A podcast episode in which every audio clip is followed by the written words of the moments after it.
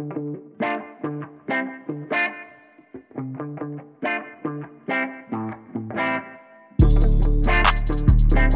back. It's the Auburn Undercover podcast here on the 24 7 Sports Network. My name is Nathan King from AuburnUndercover.com. National Signing Day is coming up on Wednesday, the second half.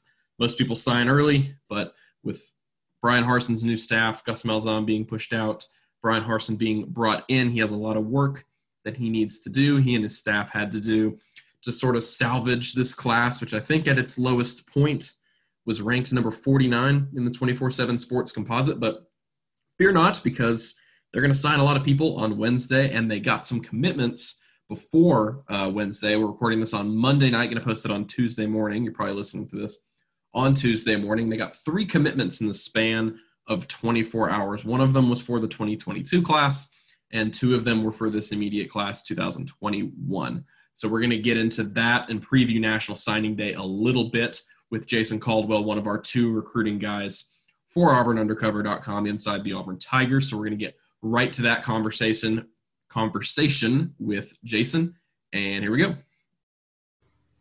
And now we've got Jason Caldwell here on the podcast to talk a little bit of Auburn recruiting. Over the past 24 hours, Auburn's gotten three commits. I don't know how long it was where they had no commits. I feel like it was a really long time.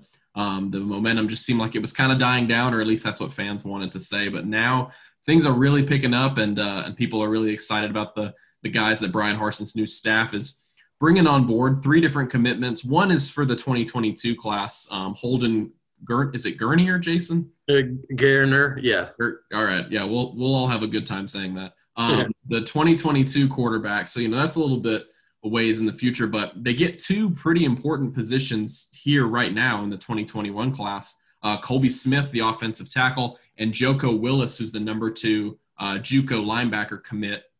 We'll start with uh, with Colby Smith, I guess, Jason, just because I mean, was it been four years now since they signed three, either three or four years since they've signed an offensive tackle prospect out of high school.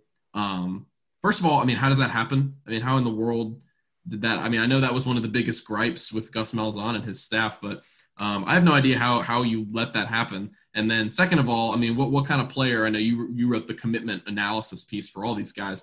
So, what kind of player are they getting in, in, in Colby Smith?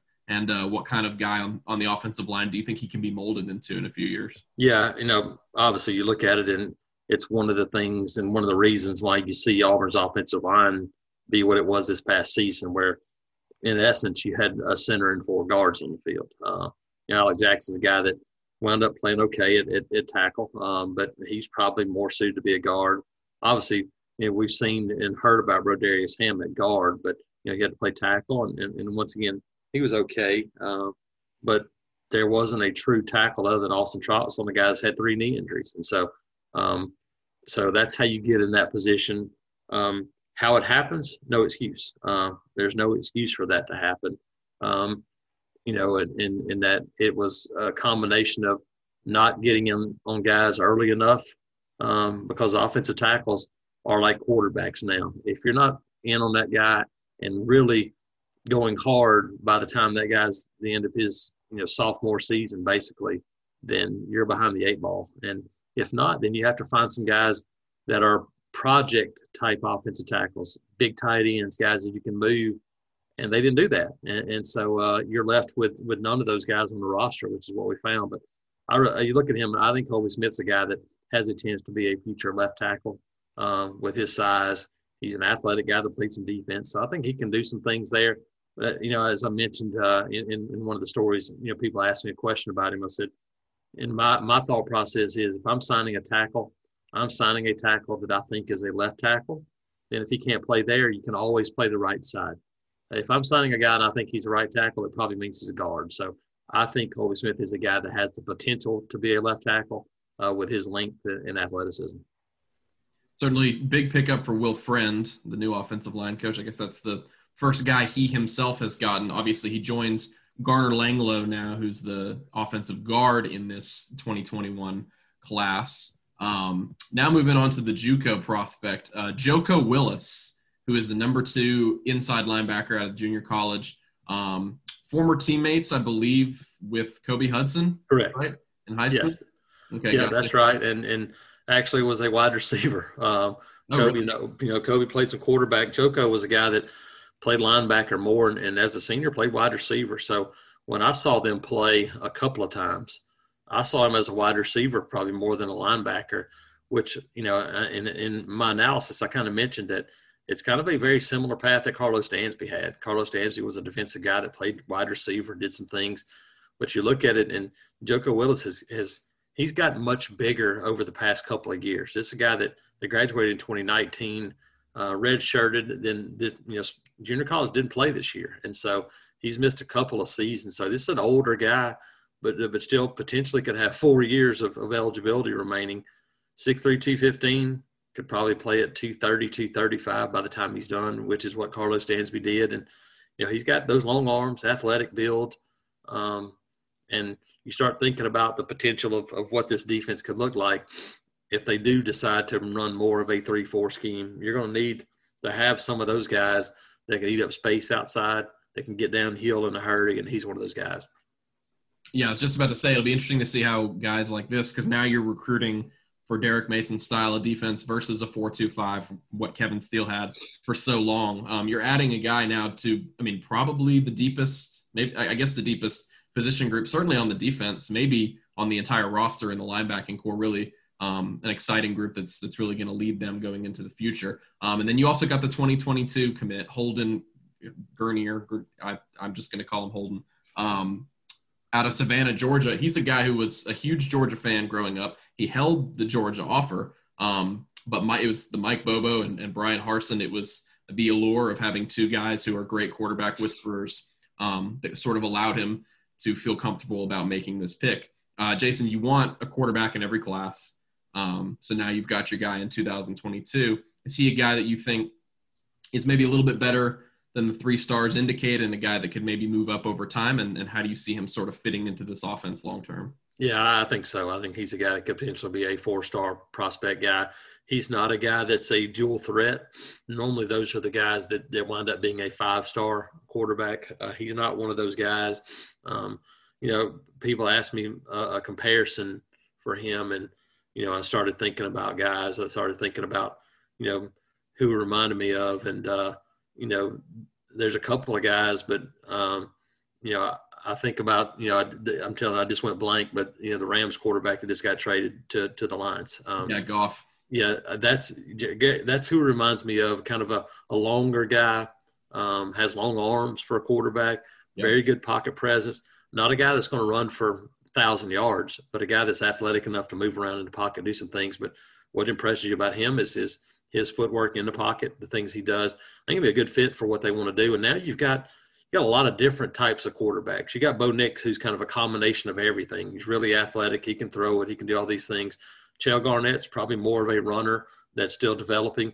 You know, Dematrius Davis is a guy that's a, a winner, a guy that does everything, a, a runner that can throw it, do some things. And then you get a kind of a true pocket quarterback as well. Mike Bobo has coached all those different types of guys in his career. And so now you go, okay, see which one's best, and you can build build the offense around their strengths. And so you're going to have some different type of guys to look at.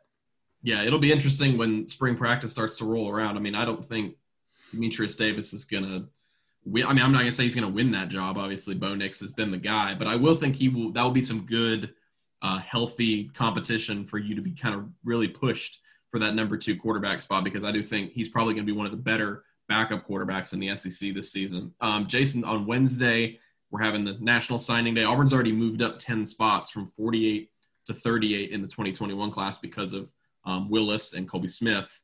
Um, just kind of what are your expectations? I know it's kind of hard to tell with this new staff what direction they're going to go, but I, I, guess you've still got close to, you know, give or take a few double digit slots to fill on this roster in terms of scholarships. Um, what are you kind of expecting out of National Signing Day, and how do you think this this new staff is going to be able to close out this class?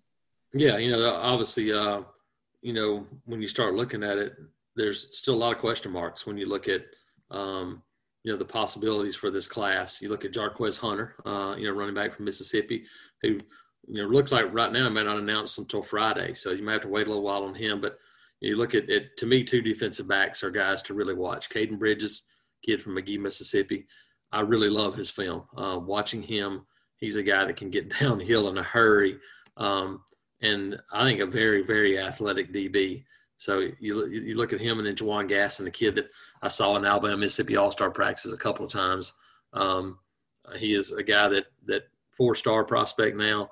He would be, I believe, right now. You know the way things stand, he could be Auburn's highest rated commitment on signing day. You know the newest edition wise, and so you look at him and talk to a couple of guy, our guys in the network that that really love him. And obviously, when you get bumped up to a four star this late, you're a guy that's really impressed. Um, but he's a guy that he probably had seven or eight touchdowns that were non-offensive touchdowns this past year for the Wolverines. So he's a guy that can make plays with the ball in his hands. Uh, and, and, if Auburn has as much luck with, you know, uh, if a late addition, if they do get Juwan Gaston, they have as much fortune with him as they did with the last guy uh, that was late out of Montgomery, like a guy like Daniel Thomas, then uh, that'd be pretty good company to keep for Juwan Gaston. So to me, those are some guys I think that you know probably pay attention to. Um, actually, on signing day, you know, Dylan Brooks still kind of waiting, waiting to see what Tennessee does if they release him. You know, when and if that happens, I think we all expect that Dylan Brooks is a guy that, that will wind up at Auburn. The question is, is when when is that going to take place? Yeah, Dylan Brooks. I mean, he's come out. He's he's tired of it. He's straight up saying it at this point um, that he wants out of that national letter of intent for Tennessee. Yeah, Juwan Gaston. I think the safety spot there, um, getting that depth for Auburn in the future is going to be pretty important because you got Chris Thompson, you got Amari Harvey. I think getting that third guy that you feel good about to kind of back up the safeties moving forward, um, I think will be really good with Jamien Sherwood on the way out. Uh, Jason, thanks so much for joining us on the podcast. Uh, everybody, be sure to read Jason's stuff on Wednesday. He and Keith are going to be uh, very busy men come Wednesday. So be sure to keep it locked at auburnundercover.com and inside the Auburn Tigers for all their stuff. We'll be right back on the podcast. Little Wing is now streaming on Paramount Plus. I'm in a period of emotional upheaval. Is that all the oh, I don't care crap? A little adventure. Where are you going? I'm gonna steal a bird from the Russian pigeon mafia. Let's do it. Goes a long way. Starring Brooklyn Prince with Kelly Reilly and Brian Cox. Life can hurt, but life is sweet. Little Wing, rated PG 13, may be inappropriate for children under 13. Now streaming exclusively on Paramount Plus. So, Bruce Pearl's Auburn basketball team continues to be interesting this season, which is really good in a season where you're you banned yourself from the postseason. You know you're not going to postseason play. Um, this team continues to be a fun team to watch, and and they're kind of compelling as the year goes on. Obviously, the Sharife Cooper stuff when he was cleared that made things a little bit more interesting to kind of watch the team and see what was happening. But um, Auburn played Baylor on Saturday, and although it doesn't really count toward SEC or anything like that, and, and especially this year where Auburn's not worrying about a tournament resume, it doesn't necessarily do anything. But the SEC Big 12 challenge happened nonetheless, and Auburn played the best team in the Big 12 in Baylor on the road. They lost by 12, 84 to 72. It was a game that was close in the first half. I believe Auburn trailed by five at the break, and that was even after, look, Auburn had 10 turnovers in the first half. Um, nobody, aside from Devan Cambridge, who had eight points in the first half, nobody was playing particularly well. Like, you know, you've got to have some people play really well to beat Baylor, beat the number two team in the country. Um, they were just kind of playing good defense. Baylor, you could tell, was kind of antsy about going in the paint because Auburn blocked 14 shots earlier in the week against Missouri, and Baylor definitely knew that, and so they were a little scared to go in there. You could tell they were kind of changing up their shots whenever they would get near the rim. So Auburn was hanging right there. I was watching the game and was like, okay, man, this this is pretty impressive that Auburn's able to do this. I mean, it was a true road environment. We're talking, you know, it was they panned to the crowd. It was a good bit of fans. It, it seemed like a decent amount of fans were there, um, and it was you know good home crowd advantage. They got they got pretty loud. There was momentum when that Baylor was able to do good stuff, but still Auburn was hanging right there, and then the wheels kind of fell off pretty quickly um, in the second half, and that's going to happen. Look, when Bruce Pearl talked about this Baylor team, he I believe his his time that he said was four years or something like that. He couldn't remember a better team that he had coached against he said, I mean, it's not surprising Baylor coming into the game was top three in the country in both offensive rating and defensive rating, according to KenPom. And um, that's not something you find every day or even every year. Uh, you're not going to find a team like that. So I know that they're the number two team in the country, but really that's just because Gonzaga at number one has lost, and you're not to put them in front of them for no reason unless they, you know, Gonzaga starts to really fall off. So This is an impressive, impressive Baylor team. Um, and they got on a run. Bruce Pearl had to call timeout. I'm not sure if I've ever seen Bruce Pearl had to have to call two timeouts in the in the span that he did. I believe there was only like a two minute break, and then he called another timeout because Baylor went on another run. And it was just, I mean, his his team cut down on turnovers. They only had three turnovers in the second half. Um, again, nobody playing particularly badly. I, there there really wasn't anything that you were like, wow, this is really awful. Um, the way the team is playing, the way Auburn's playing this certain way really wasn't that. I mean, Baylor is older than the Chicago Bulls. Um, again, like Bruce Pearl said, this is a roster and a team that is as good or better than any he has ever coached against. He would not be surprised if they made the national championship game.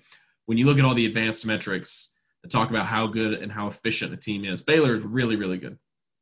Getting that out of the way because you, know, you go on the road and you learn. And look, Bruce Pearl wants his team to get experience against these really high-powered teams uh, Jaylin Williams talked to us after the game and said, you know, he's excited and he's glad that Bruce Pearl schedules these kind of teams every year. Obviously, I'm not sure how, you know, what kind of poll you get to have deciding your SEC Big 12 Challenge team, but he definitely decided to schedule Gonzaga. Um, and they like to do this every year. They like to play strong out of conference opponents because when you get in a setting like the NCAA tournament, then you're not going to be playing teams from the SEC most of the time. So, and that's shown over the past few years how important that's been for Auburn. I mean, I believe it was over the past three years heading into this season, Auburn had the best non conference record in the SEC.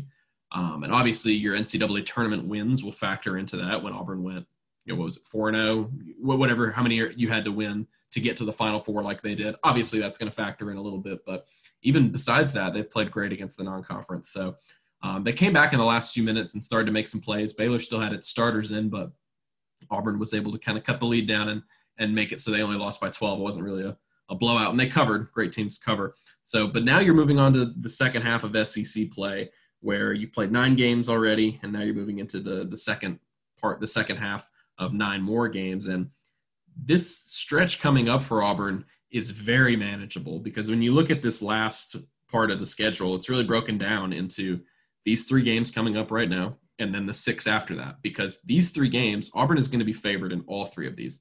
They have a little two game homestand right now, coming back to Auburn Arena for two games, which is good for them. They play Georgia on Tuesday night. I'm recording this on Monday night. So uh, probably tonight, as you're listening to it, they play Georgia at home, and then they play Ole Miss um, at home on Saturday.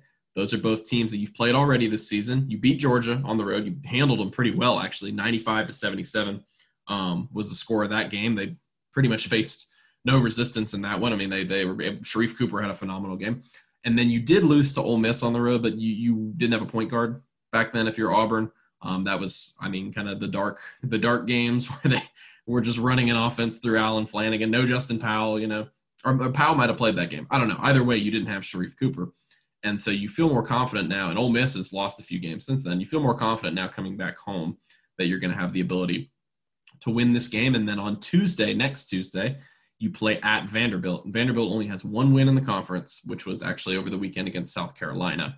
Um, and other than Scottie Pippen Jr., their point guard, who, if Sharife Cooper's not the best point guard in the SEC, then it's Scottie Pippen Jr.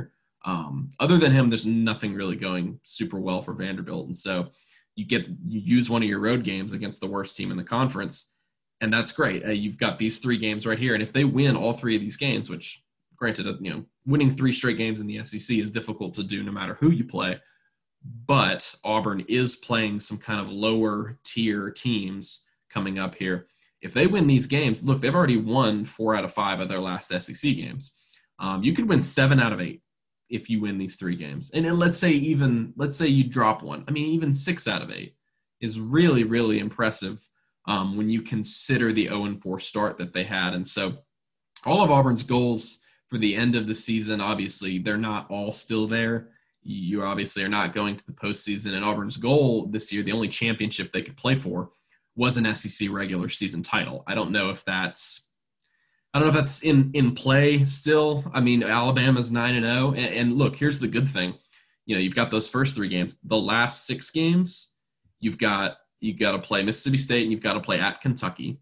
Um, the only team in those last six games that is not ranked higher than you in KenPom right now is Mississippi State, and that's a home game. So you, you, you, know, you feel like you probably need to win that game.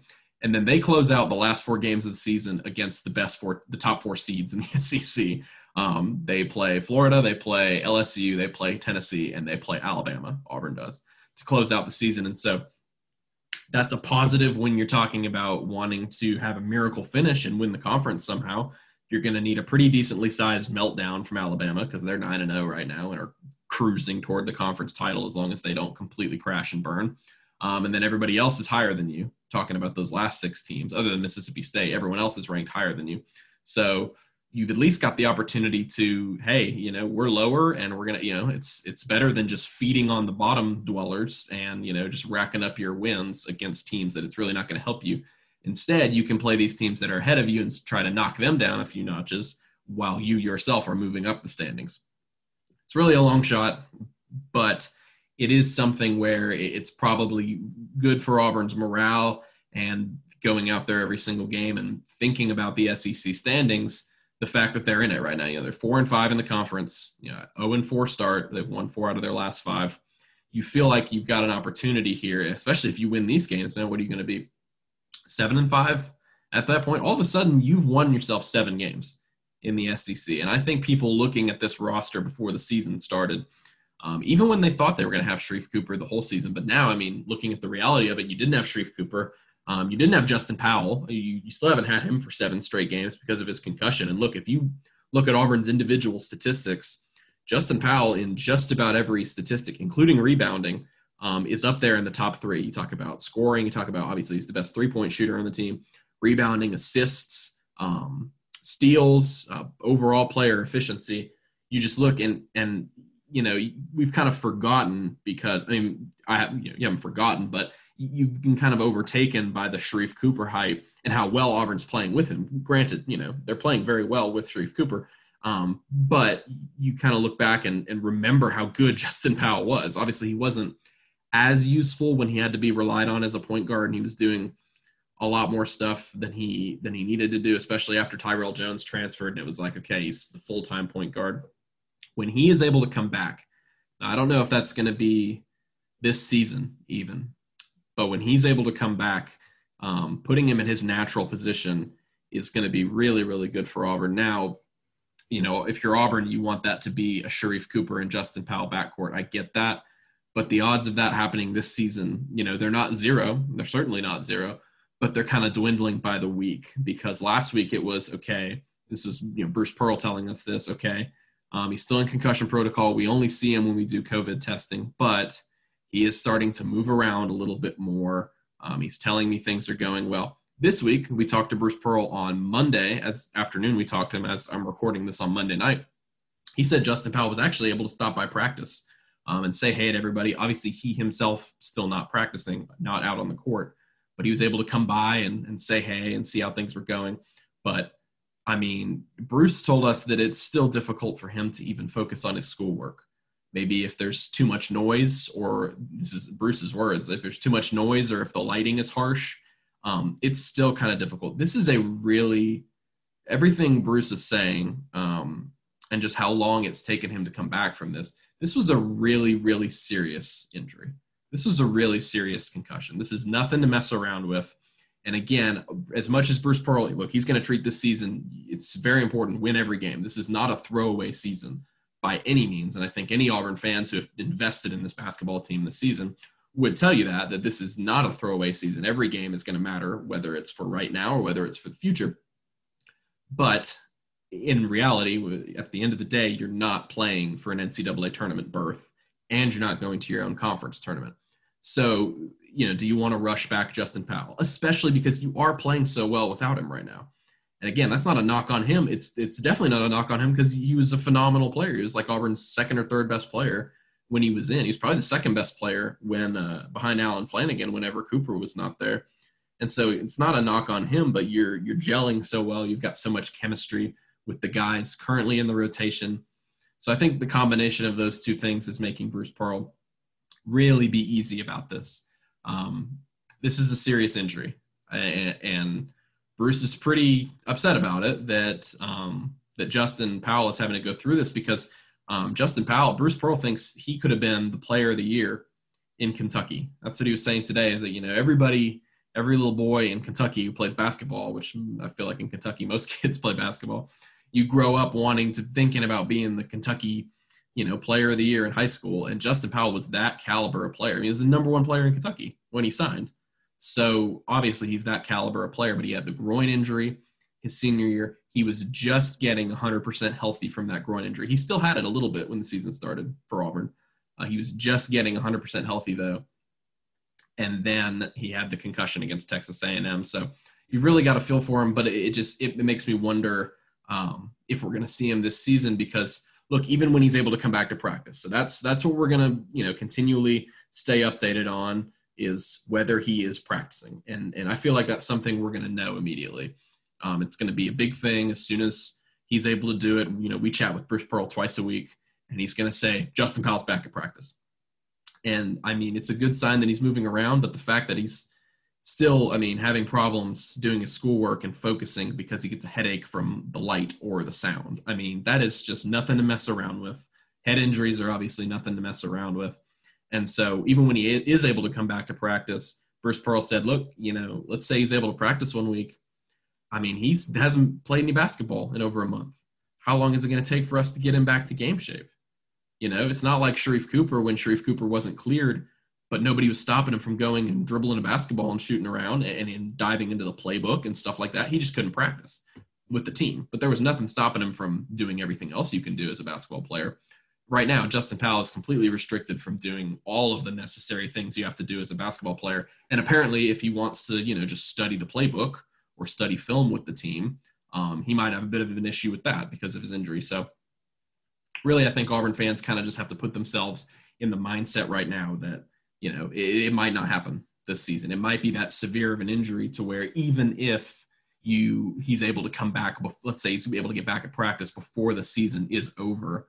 Um, you know, might take him a couple weeks to get back in game shape at practice. Might take him a couple weeks to feel like he's a good enough player again, start to see some of those shots go down again, start to, you know, practice and condition again to be able to be put back in the rotation. So the clock is ticking. There's only a month left. Um, February 2nd is obviously Tuesday. That's when they're going to play their first game, and then the last game of the regular season is on March 2nd. So still a lot again for Auburn to to play for this season. You got a couple guys in, in Cooper and Allen Flanigan who are, you know, probably going to have uh, maybe not for Flanigan. I don't know. It depends on how he closes out the season. But Sharife Cooper is definitely going to have an NBA draft decision to make at the end of the year. So um, I don't know. It's it's going to be interesting to see um, what this Auburn team does. Again, the next three games I think are very very winnable, and then after that you've re- you've really got a tough stretch. I mean, Mississippi State at home is your easiest game out of the last six because you've got to play at Kentucky, and they're kind of getting their act together a little bit.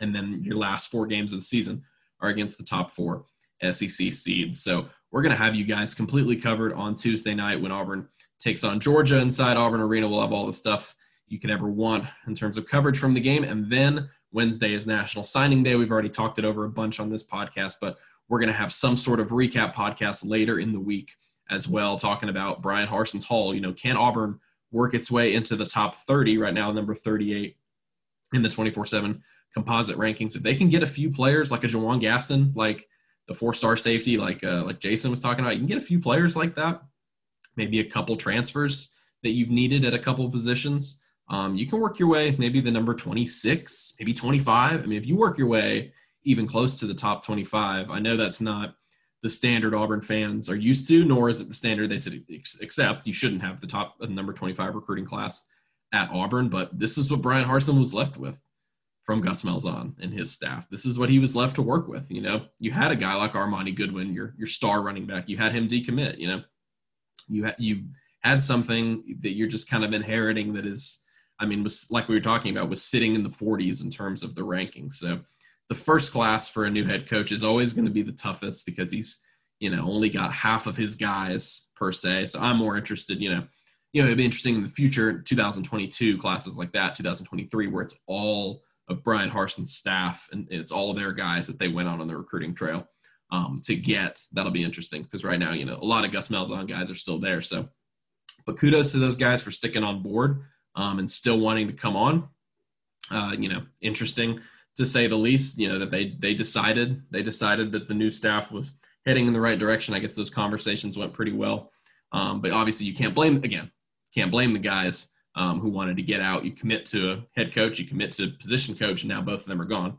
Um, you know, what reason do you have to go there still? So keep it locked at auburnundercover.com on Wednesday. Keith and Jason are just going to be, I mean, those guys on either signing day, early signing day or late signing day. I mean, they're just going crazy all day long. So um, they'll have all your coverage that day, and then we'll do some sort of podcast later in the week talking about what transpired on Wednesday and, and later in the week as well. Maybe we'll have some more commitments um, over the next few days. So appreciate you guys tuning in and listening. As always, if you guys like the podcast, please go leave us a five star review. That's what helps us move up to the top of the charts on the podcasting apps.